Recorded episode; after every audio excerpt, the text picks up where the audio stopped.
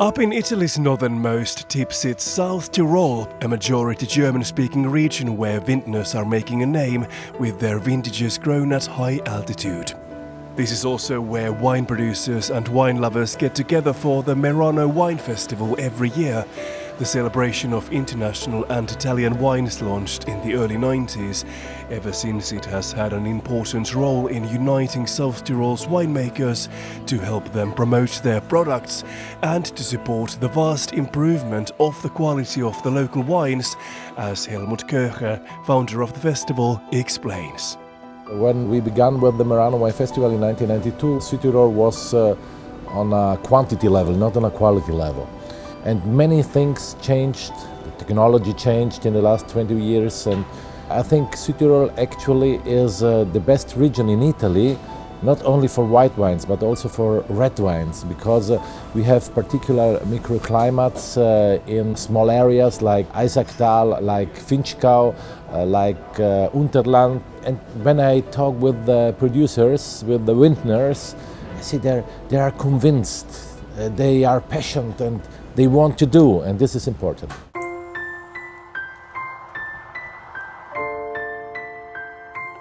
Today, the reputation of South Tyrol's wines is exceptional considering that the region only produces less than 1% of Italy's total wine output.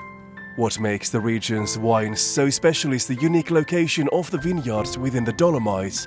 With its indigenous grape varieties, perfect climate, and mineral rich soil, the wines have got a distinctive character. That isn't something local producers have always appreciated. Although the region has a history of thousands of years in wine producing, the value of keeping things local has only been truly understood in recent decades. One of the pioneers of localism is Elena Walch, who started winemaking in the 1980s. Originally an architect by trade, Elena married into one of the most significant wine families in the region and set out to modernize the business and to emphasize the benefits the region has to offer for producers. We have blue sky, we have sun, we have wonderful mountains and uh, the wines are influenced from the area where they are growing. I don't want to produce like another country. I want that the people drink the wine, they feel the minerality. The minerality comes from our mountains.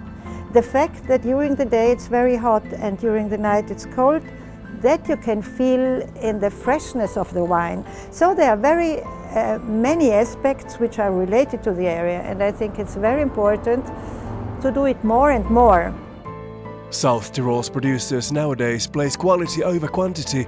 That has been the big change the region has experienced in recent decades. And the new gradually emerging wine producer generation is going to continue the development with its more international outlook.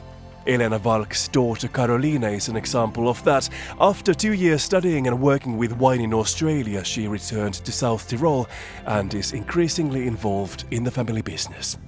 My mom has done amazingly in the last 30 years, really. So it, it, will be hard, you know, it's a lot of work that goes into it from my side and a lot of responsibility. But I think it's the responsibility that I love most about this job and the, the freedom of trying out new things.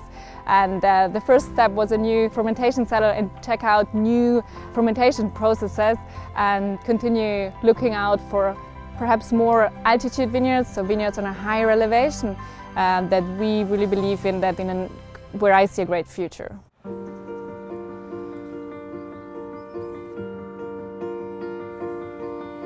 New generation winemakers are developing the industry with passion, but with new methods and different approaches to production, it needs to decide what role tradition has in modern winemaking.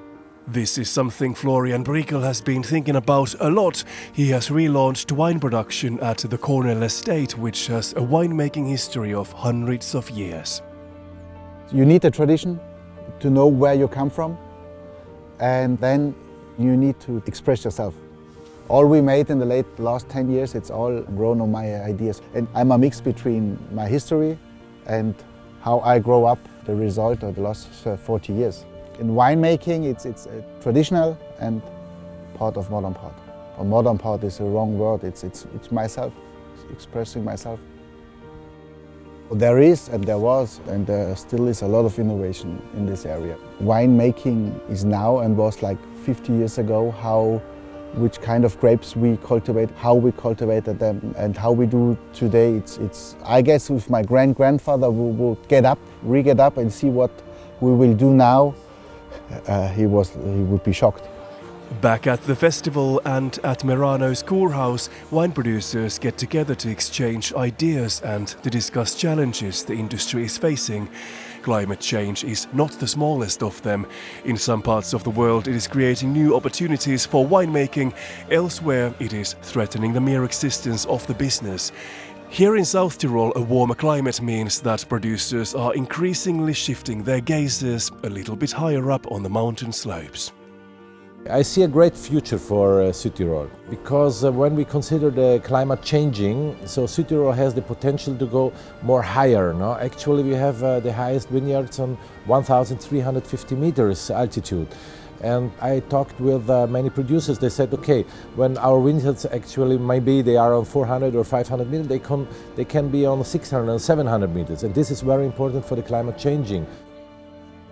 The last 30 years have been great for South Tyrolean wines, and there is no reason to think that this evolution will end here.